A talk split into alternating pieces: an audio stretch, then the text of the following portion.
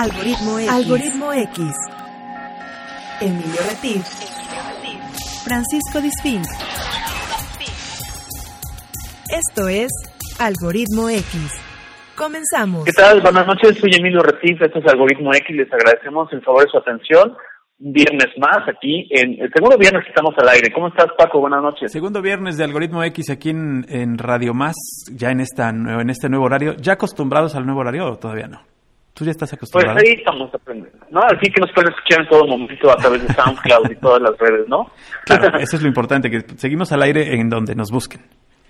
Así es. Y les recordamos que nos sigan, por favor, en nuestro perfil de Facebook, Algoritmo X, porque ahí pueden estar pendientes de preguntas, comentarios, sugerencias, donde interactuamos tanto esta ventana en Radio Más y la versión que tenemos en plataformas digitales y ahí pueden irnos siguiendo y compartiendo los contenidos. Claro, además ahí en esa, como ya decía Emilio, en esa plataforma de Facebook eh, se pone con anterioridad los temas para que ustedes opinen y entonces cuando hacemos el enlace con las personas que nos hacen el gran favor de estar con nosotros, pues también tengan esta interactividad en donde pues pues tenemos este problema de la pandemia y ni modo de no tener la, lo bonito de la radio es que nos contesten. Entonces bueno por ahí es una de las de las formas más sencillas de que lo hagan. Así es. Y bueno este este programa tanto este programa como la versión de, plataformas digitales vamos enfocados a todas las generaciones en todos los lugares eh, porque todos hemos sido afectados. Todo esto de la pandemia tan traído y tan llevado ha sido a nivel global. Es algo inédito, al menos en, mi concepción. Y el día, esta noche vamos a hablar un poco del antes y el después de, de esta pandemia, pero no vamos a entrar a estos rollos que ya oímos en muchos noticiarios, sino nos vamos a enfocar a cómo ha impactado nuestras vidas, Paco, el antes y el después de las cosas, y le vamos a dar un énfasis a todas las partes de educación, las aulas, las escuelas, todos los niveles escolares, ¿no es así? Que yo creo que es en gran medida, en gran medida, el segundo eh, tema más grave para la pandemia, la educación. Sin embargo, digo, sigue siendo el primero, por supuesto, la economía, pero la educación fue uno de los, de los temas que más se afectó porque nos agarró completamente desprevenidos, creo yo. Así es, como dice por ahí el video este viral, yo no choqué, me chocaron. Yo estaba estudiando en el aula, ¿no? Y de repente vino el tráiler y apuntaron el número de las placas, porque bueno, ahí... No sabemos ni cómo fue.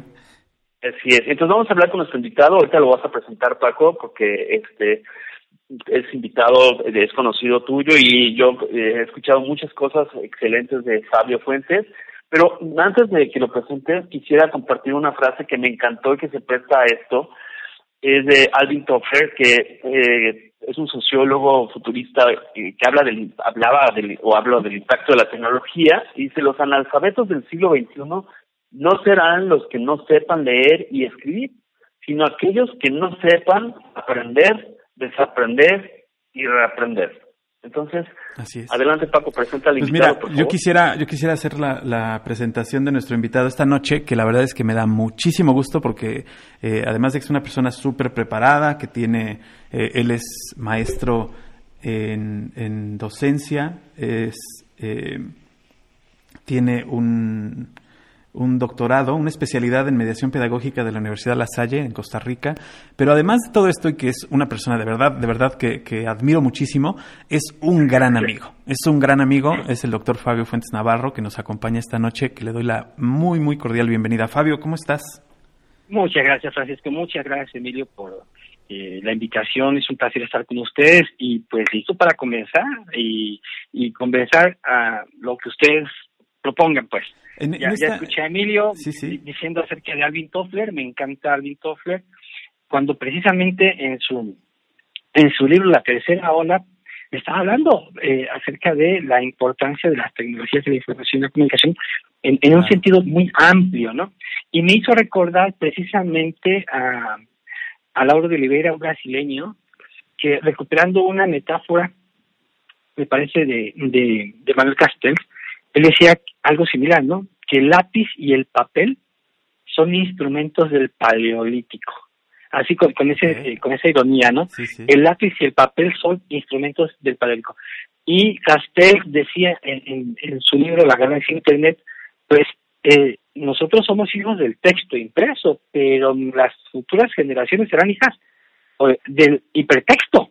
Claro, del, del LCD. Y, exactamente. Entonces, eh, me, parece una magnífica entrada la que hace Emilio al respecto. Fíjate que, pues que, que, retomando esto, y bueno, este, te agradecemos infinitamente que estés con nosotros. Tú estás de frente, en, ahora sí, en el primer frente de esto que es la educación. A ti, ahora sí, a ti te tocó vivir esto. Sí, sí, sí, como a todos y a una gran cantidad de, de colegas, compañeros docentes, maestras, maestros de, de todos los niveles, en preescolar, en, primaria, secundaria, media, superior, universidad, pues nos tocó precisamente, ¿no? Eh, son experiencias muy, eh, para nuestra generación inéditas, lo que no significa que no hayan sucedido anteriormente, ¿no? Eh, si revisamos la historia, la humanidad siempre, bueno, no siempre, pero ha, habido pandemias y las pandemias no duran una semana, un mes, dos meses, tres meses, duran pues, bastante tiempo, duran a veces más de un año, dos años, claro. y, eh, y hay un sentido generalizado acerca de que eh, el hecho de que vivamos en una sociedad eh, sumamente hipermodernizada, hipertecnologizada, parecería que esta pandemia en algún modo eh, eh, se eliminará en corto tiempo y me parece que es una idea sedimentada bastante equivocada, ¿no? Las pandemias, a partir de lo que señalan los expertos en, en esos asuntos, duran muchísimo tiempo y, eh, y a nosotros pues nos tocó de manera inédita experimentarla como generación y efectivamente un servidor junto con otros eh, colegas pues estábamos frente al grupo interactuando cara a cara con nuestros estudiantes y de un momento a otro pues eh, esta relación totalmente eh, y esta interacción se tiene que dar a través eh, de, eh, de las pantallas de nuestras computadoras portátiles o de escritorio ¿no? y eso por supuesto tiene implicaciones importantes tanto en la docencia como en la forma de aprender, lo cual no significa que se deje de aprender, ¿verdad? Entonces, definitivamente sí hubo un cambio, hay que señalarlo en ese sentido, muy, muy importante para todos nosotros. De hecho, es un paradigma que surge así como que emergió de la de la nada, aunque ya se sabía, ya se veía venir un poco desde principios de año, finales del año pasado, cuando en China empieza el rum rum de esto, pero no, yo no lo había dimensionado así, o sea, de algo que cambió radicalmente nuestra cultura, donde tal vez toda la manera como interactuamos en el trabajo, con el maestro, con los alumnos, con nuestra familia misma, mediante el uso de tecnologías, y te tienes que ir diseñando o tejiendo tu propia personalidad, pues no sé si llamarle tecnológica o tu, digital. tu identidad, o sea, cómo me voy a comportar en un aula virtual o en una junta virtual, etcétera, ¿no, Fabio? Sí, yo, acabas de, establecer como tres planos, ¿no? La, la, la identidad, la, el, comportamiento y el paradigma, ¿no? El paradigma tecnológico. Respecto, eh, entraré primero un poco con el paradigma tecnológico. Eh, me parece que mm, tenemos muchísimos años ya eh, utilizando las eh, tecnologías de la información y comunicación en el campo de la educación como herramientas eh, de apoyo para favorecer el aprendizaje de ciertos contenidos que son relevantes para la vida de los estudiantes. Eh, desde hace muchísimos años, para muchos de nosotros, la, la, interacción de ciertas temáticas, de ciertos contenidos de, importantes para realizar nuestra labor, pues los apropiamos en algún modo a través de los dispositivos tecnológicos, ¿no? Solo como referencia, solo como referencia de que este paradigma no es nuevo, sino es mucho, muy amplio. Un servidor eh, eh, estudió en la Benemérita Escuela Normal Veracruzana del 85 al 89 y en el año 86 en la normal, pues, en el currículum teníamos una materia que se llamaba computación en el 86. O sea, vamos, eh, finalmente, eh, eh, y a partir de ahí, pues imagínense, hace más de 30 años. Ya estaba integrada. sí, claro, en la educación. claro. por, por supuesto, ¿no? Entonces, eh, los maestros que han venido eh, eh, egresando de estas generaciones, eh, de manera formal se han incorporado al aprendizaje de las tecnologías, de la información y comunicación, y otros de manera habitual, a lo que algunos han llamado, eh, y hay un debate también al respecto de nativos digitales o no nativos digitales, pero indiscutiblemente eh, las tecnologías de la información y comunicación han subvertido nuestra forma de ver el mundo, nuestras formas de interactuar con el mundo, nuestras formas de relacionarnos con los demás. No es un paradigma reciente en lo absoluto, eh, en la educación tampoco es reciente. Lo que sí es reciente, insisto, quizás por la pandemia, es, es el confinamiento y ahora tener que hacer una gran labor frente a la computadora. Ahora, sí anteriormente las tecnologías de información y comunicación eran una, un auxilio más, una herramienta más, ¿verdad? Claro, en el confinamiento, no la única. En el confinamiento, eh, para muchos de nosotros se convirtió en el medio fundamental, ¿verdad? De, de, interactuar con, con los estudiantes. Bueno, eso por primero. Eh, diría Emilio, no hay otro elemento del comportamiento, por supuesto que sí, las interacciones son totalmente distintas. Muchos de nosotros como profesor estamos muy habituados a tratar de manera directa eh, con los estudiantes, ver sus gestos, eh, eh, su, su, su, su, modo de, de, hablar, su modo de sentarse, porque el profesor, eh, diría eh, Pacua y, y el profesor experto identifica qué rasgos de, de, los gestos de los estudiantes muestran cansancio, hartazgo, aburrimiento y el profesor experto tendrá que intervenir con algún recurso para modificar el ambiente de, de, la clase, ¿no? Eh, entonces, bueno, eso parece casi imposible forma con de forma remota, ¿no? Porque o ves al profesor, o ves a los estudiantes, o ves las pantallas, el PowerPoint que estás pasando, ¿verdad? Sí, sí, sí. sí se, no, se, no, lo ves. Se en el, en el, ajá, y ante eso, pues también la, eh, la la importancia de, eh, de resguardar la identidad de nuestros estudiantes, ¿verdad? Porque además son sus hogares.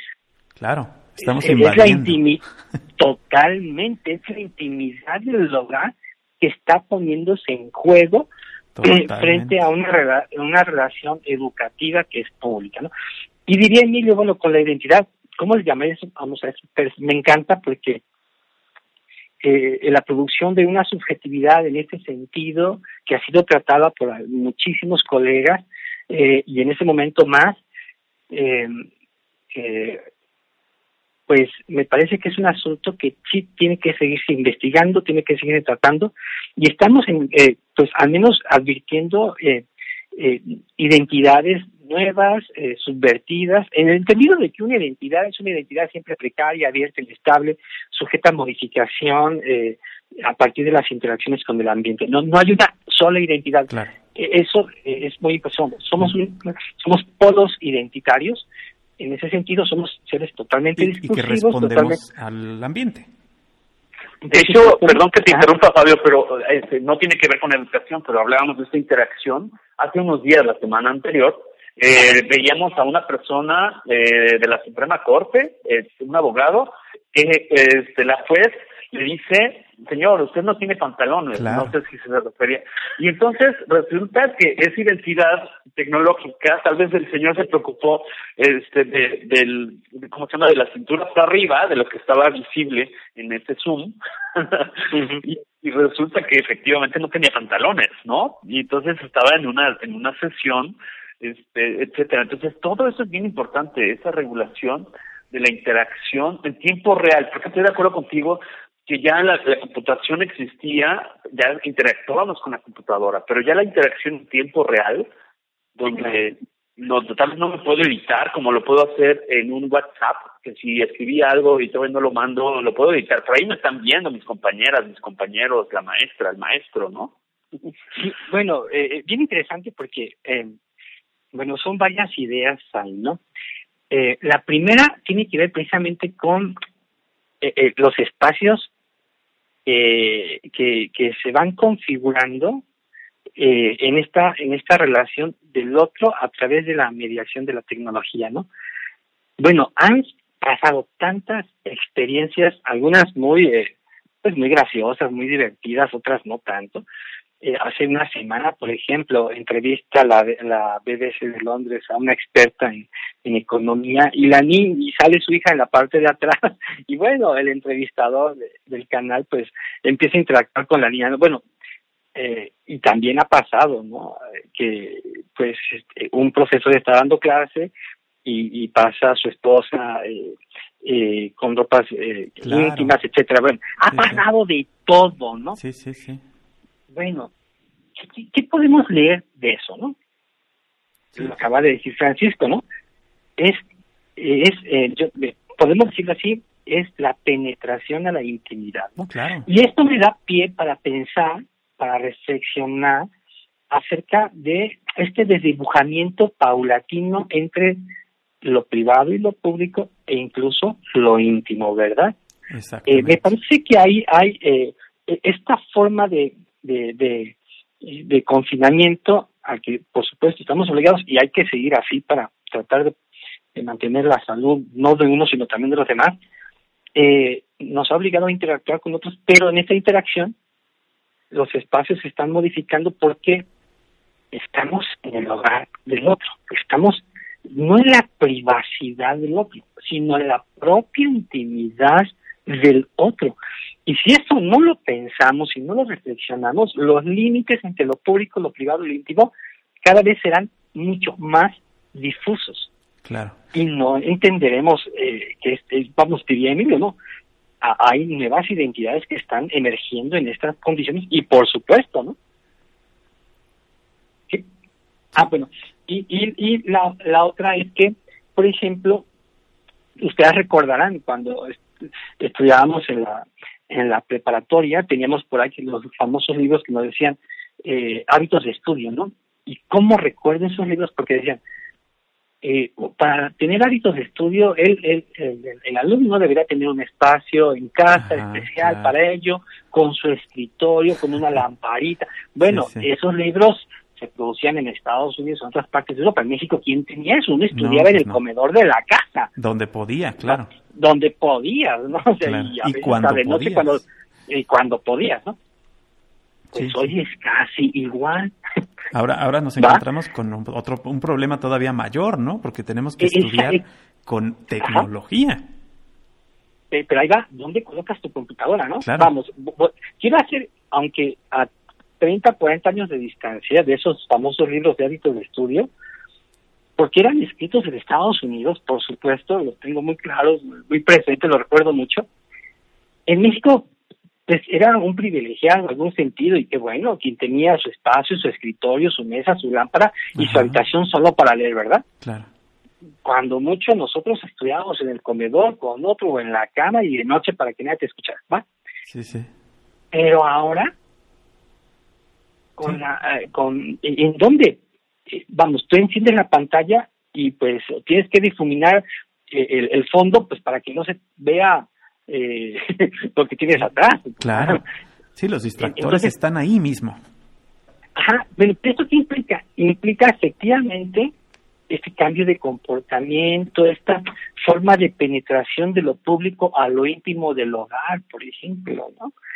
Eh, si, hay un cambio interesantísimo y hay que reflexionar, hay que pensar eh, eh, eh qué identidades pueden emerger ahí, si, si, con, si con ello esta, esta división entre lo público y lo privado y lo íntimo se va a diluir o se va a potenciar. en, en el caso, por supuesto, de que, de que los maestros y los estudiantes tengan pues los elementos, ¿verdad? Porque también hay que pensar que hay un gran sector de la población que no tiene ni los dispositivos, que no tiene los dispositivos y otro gran sector de la población que, aunque teniendo los dispositivos, tampoco cuenta con conectividad. La conectividad. Y, otro gran, y otro gran porcentaje no tiene ninguna de las dos.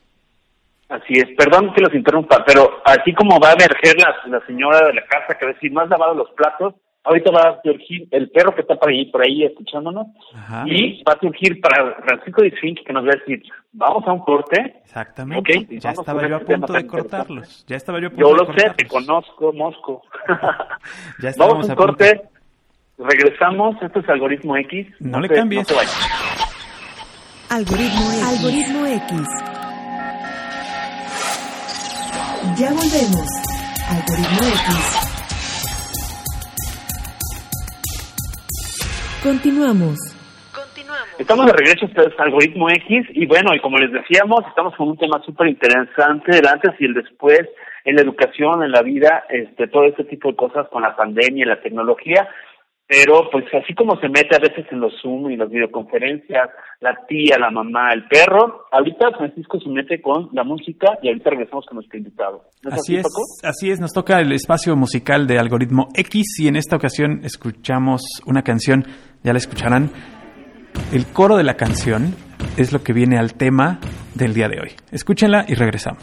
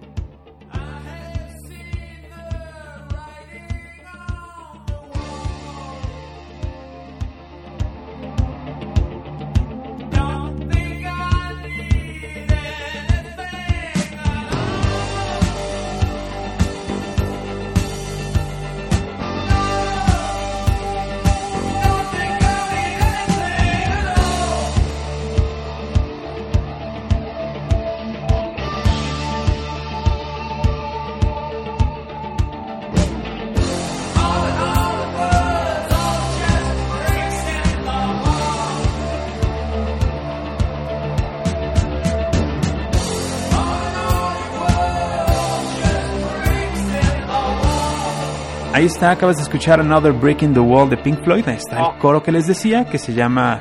Eh, esta canción tiene un coro muy, muy especial que dice: No necesitamos educación, ¿no? Y bueno, pues necesitamos educación, evidentemente, y por eso tenemos en esta ocasión a nuestro invitado, a Fabio Fuentes Navarro, que le agradezco de nuevo, le agradezco que esté con nosotros y continuamos con este tema educativo. Antes de irnos al corte, Emilio, estábamos diciendo de esta gran brecha que hemos encontrado o que encontramos que ya existía, obviamente no es, no es una brecha que se dio por la pandemia, no, es una brecha que ya existía, pero que se evidenció de manera brutal con la pandemia. Esta brecha digital que tenemos entre estudiantes que sí cuentan con equipos y conectividad y estudiantes que no los tienen, Fabio. Así es. Sí, eh, bueno, ese es un problema eh, de, eh, de, mucho tiempo. Eh, eh, además de que es un problema de política educativa, también eh, es un problema de, eh, de actualización y formación docente. también es un, es un asunto, diría yo, también muy enquistado en la cultura docente, ¿va? en algunas generaciones, porque también nos, también nos hemos percatado que hay generaciones nuevas de profesores que interactúan muy poco con la tecnología, ¿verdad? Sí, sí, sí. Eh, eh, eh, no, es generacional, de eso ya nos dimos cuenta que no es generacional. Lo pensábamos, ¿no? O pensábamos muchos que era así. Sí, entonces aquí, por ejemplo, hay un colega extraordinario, el doctor Alberto Ramírez Martínez, él ha identificado precisamente con categorías nuevas para poder dar cuenta de este fenómeno acerca de lo que es la literacidad informacional, la literacidad informática, porque una cosa es tener habilidades digitales básicas de encendido de la computadora, eh, otra cosa es tener habilidades para tener eh, escribir un, texto y otras habilidades digitales tienen que ver con la navegación en la red. Con la conectividad, claro. Ajá, sí, de tal manera, diría él, que los estudiantes al navegar no naufraguen inmediatamente, ¿no? sí, exacto, sí, totalmente porque a nosotros también nos pasa. Hay, hay un estudio similar, me parece que es, es el es el doctor Martínez de quien me refiere.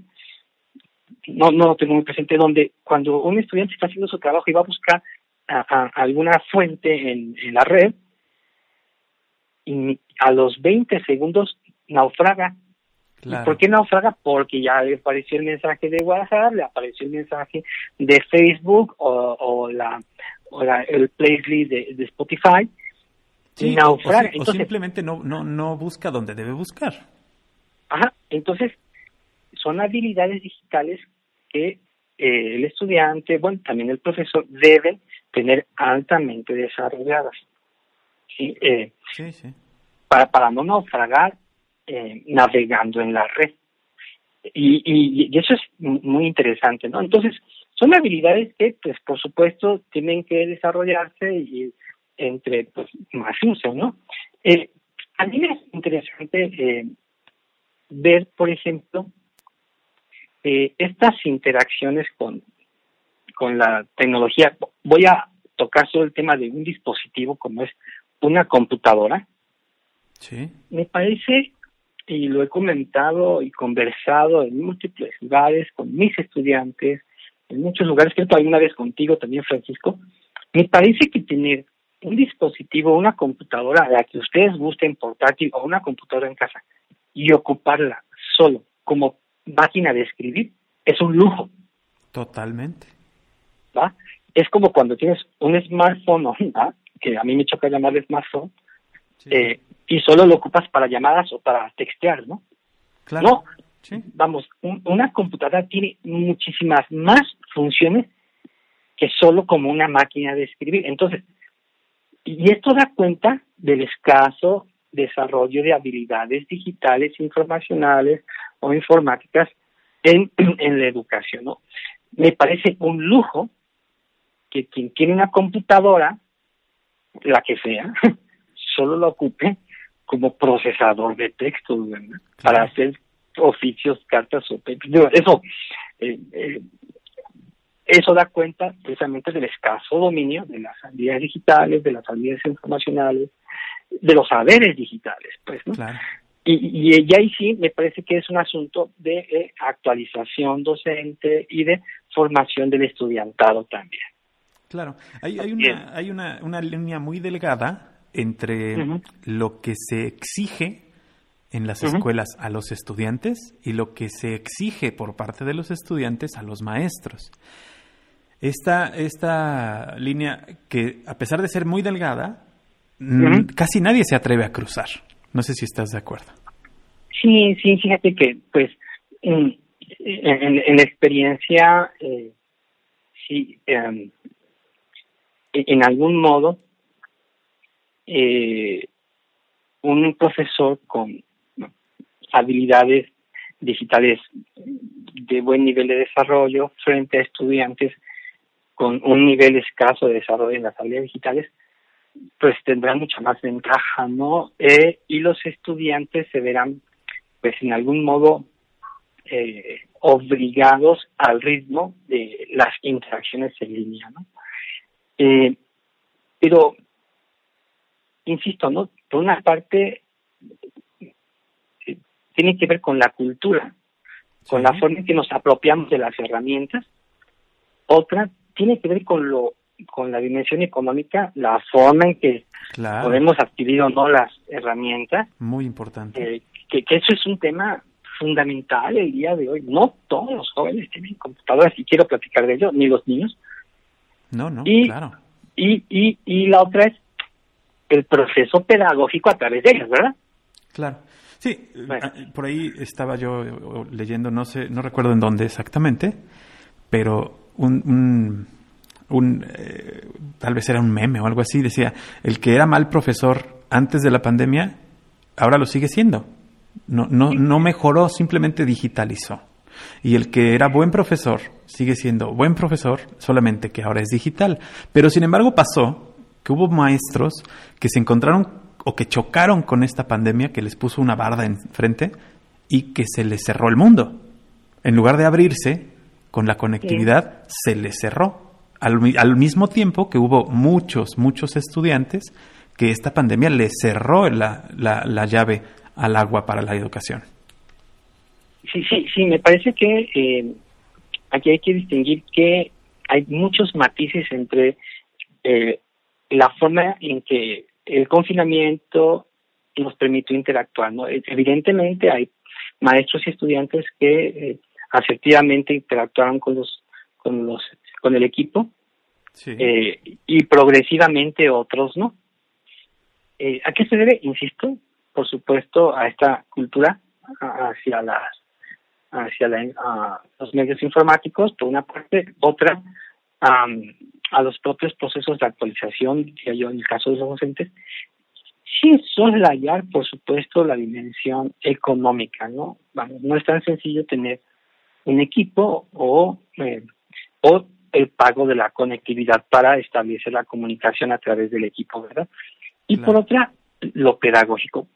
Eh, nosotros, eh, junto con un equipo de hace muchísimos años, hemos establecido una diferencia importante entre lo que es la educación y la escolarización.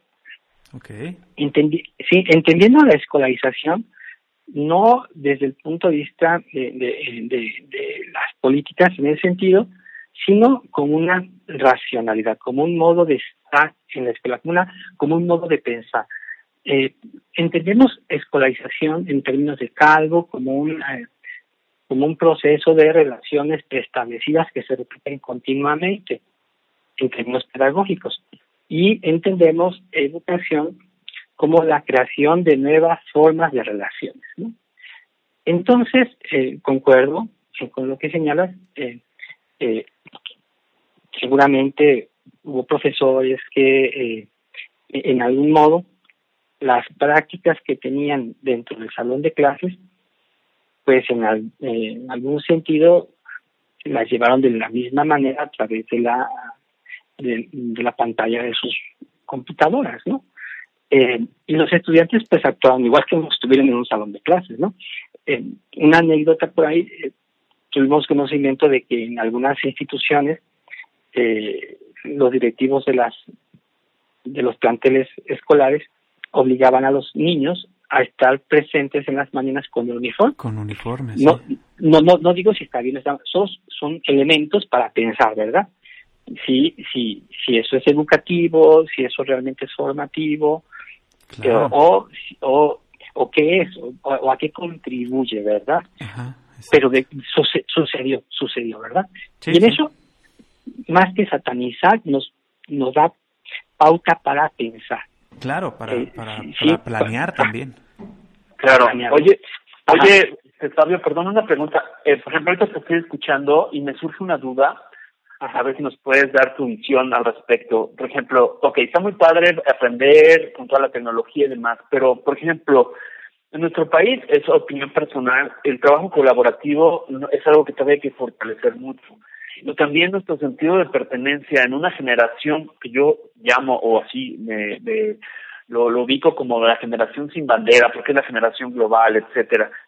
¿Cómo se maneja esa parte, o cómo el profesor, cómo aconsejas a un profesor que incentive ese, ese sentido de pertenencia a un grupo, a una institución, a una escuela pública, privada, la que sea, y al colaborar, porque cada quien está remotamente desde su posición, ¿cómo hacer esto? Se me hace como eh, con un trabajo enorme, ¿no? Sí, fíjate que eh, bien importante lo que señalas porque si así como hemos reconocido al equipo enorme que, ha desplegado eh, el sector salud eh, y, de verdad que debe merecer todo el reconocimiento que podamos otorgarle a los médicos, a las enfermeras, a los camilleros, a todo el sector salud. Me parece que también hay que reconocer que el, en el sector educativo eh, hay maestros que eh, mostraron mucho compromiso con sus estudiantes. Eh, y que a pesar de la insuficiencia en el dominio de las habilidades digitales, a pesar de la carencia de los dispositivos tecnológicos o de la conectividad o del excesivo costo que implica un pago a Internet con la transferencia de datos, por ejemplo, a pesar de eh, de todo lo que sucedía en su entorno, con, con hijos, con familiares, eh, a pesar de la fuerte presión que implicó eh, estar en medio de esta pandemia, el sector magisterial, un gran eh, número de maestros, no solo mostraron un compromiso muy fuerte con sus estudiantes, sino eh, también con sus colegas. Eh, no, no es porque hay una experiencia directa en el sentido, sino porque también ya hay trabajo muy, muy realizado al respecto. Por ejemplo, el Consejo Mexicano de Investigación Educativa durante todo el tiempo de la pandemia estuvo eh, realizando foros virtuales con expertos en distintas temáticas. Y si algo maravilloso fue es ver a un gran sector de la comunidad magisterial escuchando en, tiempo real, viendo a aquellos académicos, investigadores que solo leían los libros, ¿verdad? Bueno, eh, un proceso de, de, de, actualización eh, de manera genuina y autónoma por parte de los profesores para poder atender a sus estudiantes. Eso quiero reconocerlo. Me parece que también hay que reconocer la labor de una gran cantidad de maestras y maestros de todos los niveles en México y en muchas partes del mundo. Claro, y que como, eh, su razón de ser, su razón de ser maestro, les da precisamente la oportunidad, toman lo mejor de esta pandemia para, para darse el tiempo de hacer esto porque originalmente no lo tenían también. Ajá. Esa por una parte, ¿no? Eh, y, pero también, pues diría Emilio, ¿no? Parece que eh, es una generación, diría, sin bandera en esta escala global. Bueno, puede ser, sí. comparto en, parte esta idea en el sentido de que eh, hay muchas formas explicativas para, para poder señalar estos procesos de identificación de un maestro respecto a su institución, hacia su estado, hacia su nación. Me parece que en ese momento los maestros, el gran compromiso que mostraban fue precisamente en la identificación con sus estudiantes, junto con sus colegas, ¿no? Entre ellos intercambiaban actividades, entre ellos intercambiaban guiones de estudio, entre ellos intercambiaban eh, modos de hacer, Claro, sí, sí. Eh, hubo, hubo formas, hubo formas tan genuinas, tan expresivas de, de los maestros con tal de ayudar a sus estudiantes a, a, cerrar el ciclo. A, cerrar el ciclo y cerrarlo, vamos a decirlo así, eh, de la mejor manera que se pudo haber hecho, ¿verdad? Sí, eh, claro. Porque son condiciones excepcionales, estamos de acuerdo. Sí, claro, claro. No, no se trata de inventar algo que nos vaya a subsanar de aquí en adelante. No, la idea era sacar el sacar el paso, ¿no? Y, ahora, y, también quiero decirlo así. Imagínense la, la tarea tan importante del magisterio nacional, estatal, que trabajaron con los niños, los jóvenes, eh, o, en todos los niveles, día a día, mañana, mañana, tarde a tarde, con sus actividades. Si no hubiese sucedido eso, ¿cuántos niños, padres o jóvenes hubiesen estado saliendo? Claro. Sí, sí. Fue, fue, un muro, fue un muro de contención importantísimo, ¿verdad? Claro, totalmente. Así es.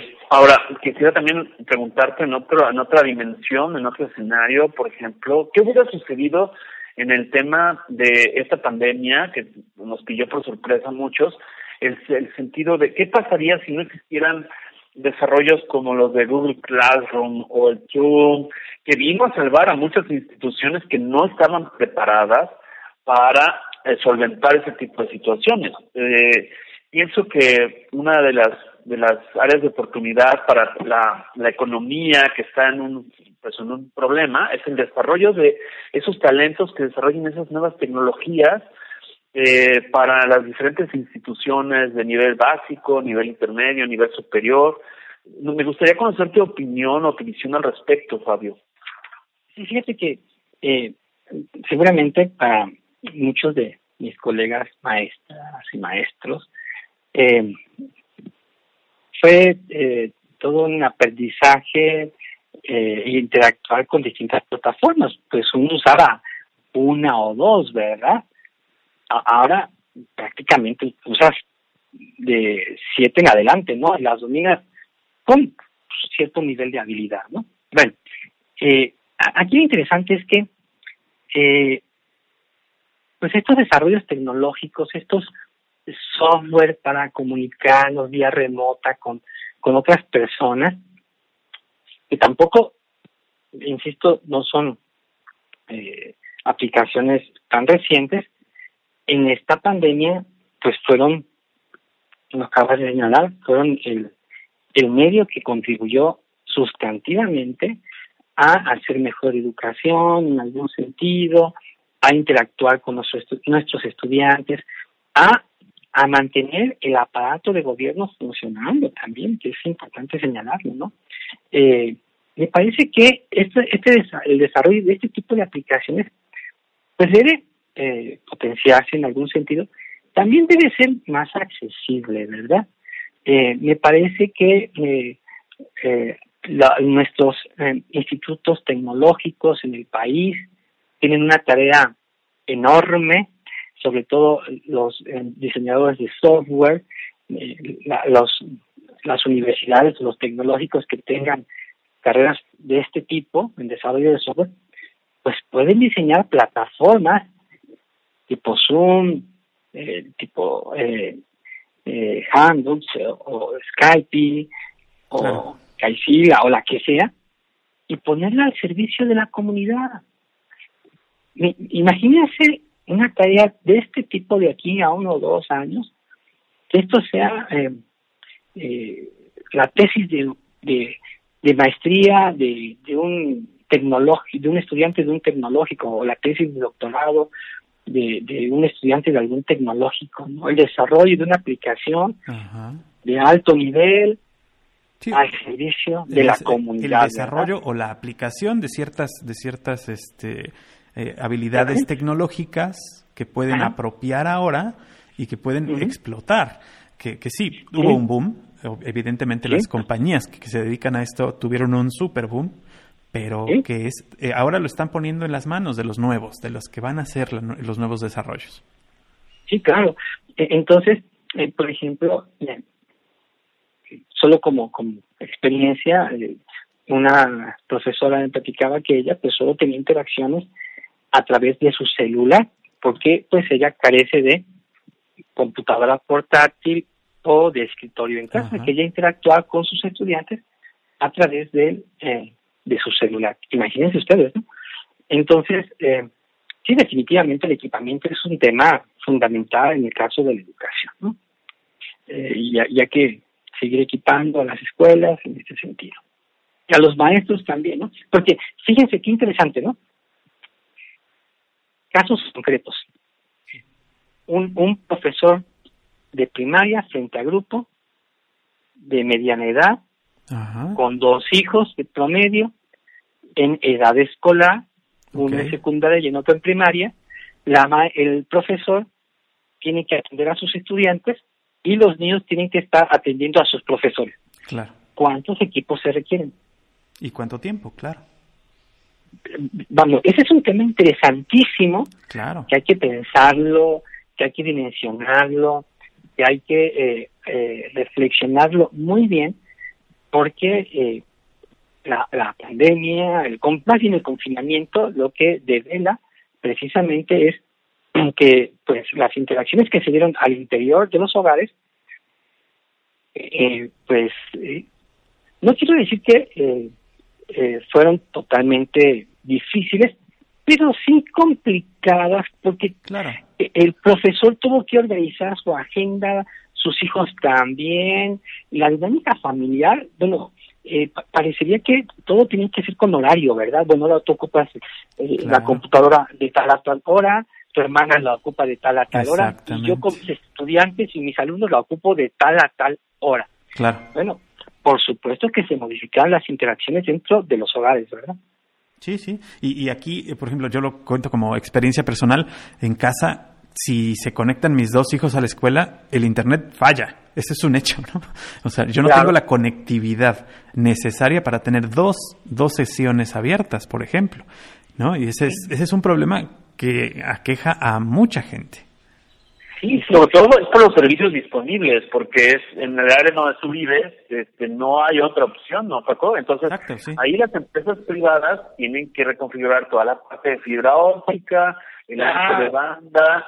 Eh, por ejemplo, cuando contraten a un profesor, seguramente habrá escuelas que les van a decir ahora, este, tus requisitos es tu título, tu cédula, una conexión, tu tableta, tu conectividad, etcétera, ¿no? Porque ya hay una tendencia en Estados Unidos que llegas a una empresa y te dice, ok, tú quieres trabajar en tu casa, pues trabajas con tus propios recursos. Pero el alumnado, por ejemplo, de las escuelas públicas, pues difícilmente le vas a poder incluir en el perfil de ingreso la obligatoriedad de una de un dispositivo móvil de ciertas características. Habrá que ver toda la posibilidad de brindarle esos apoyos, ¿no, Fabio?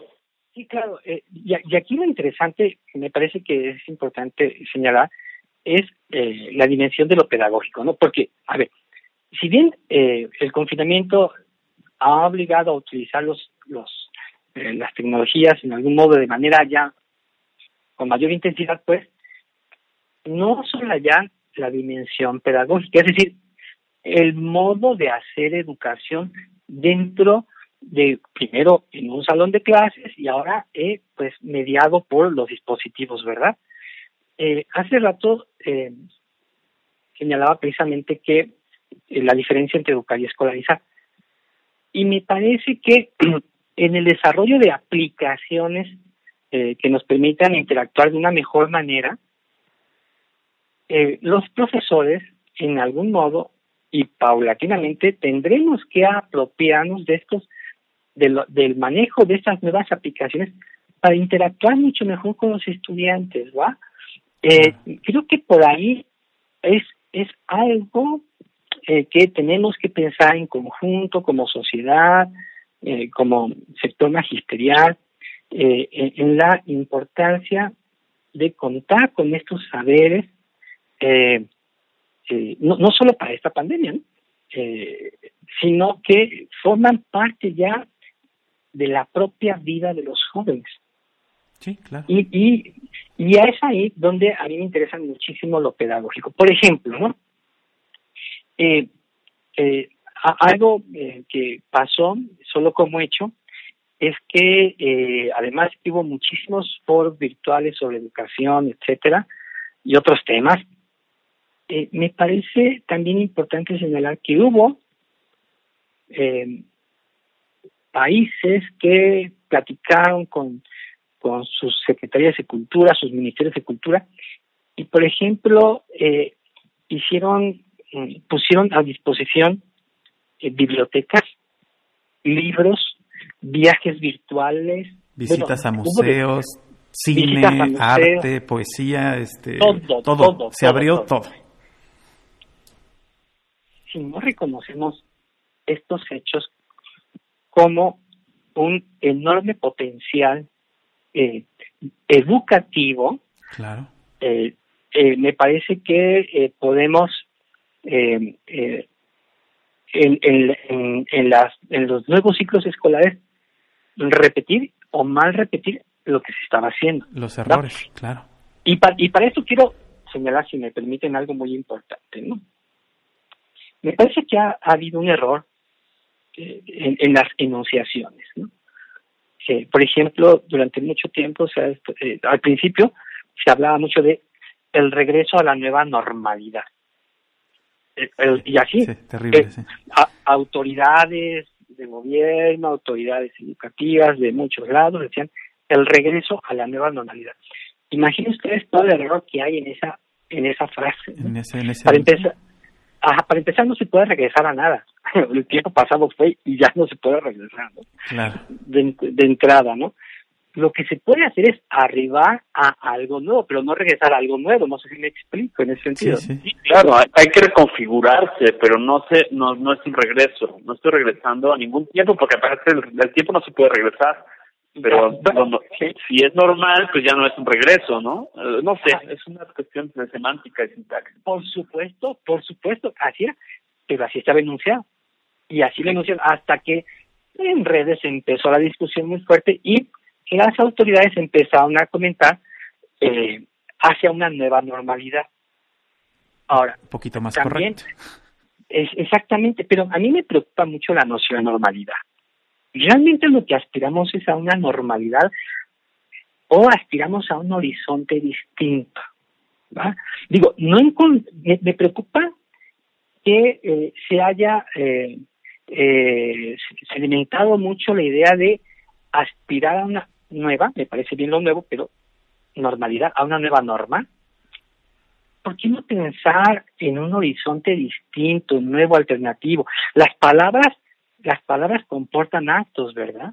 Claro. entonces, eh, ahora, eh, la normalidad tiene implicaciones bien interesantes en términos pedagógicos y sociológicos.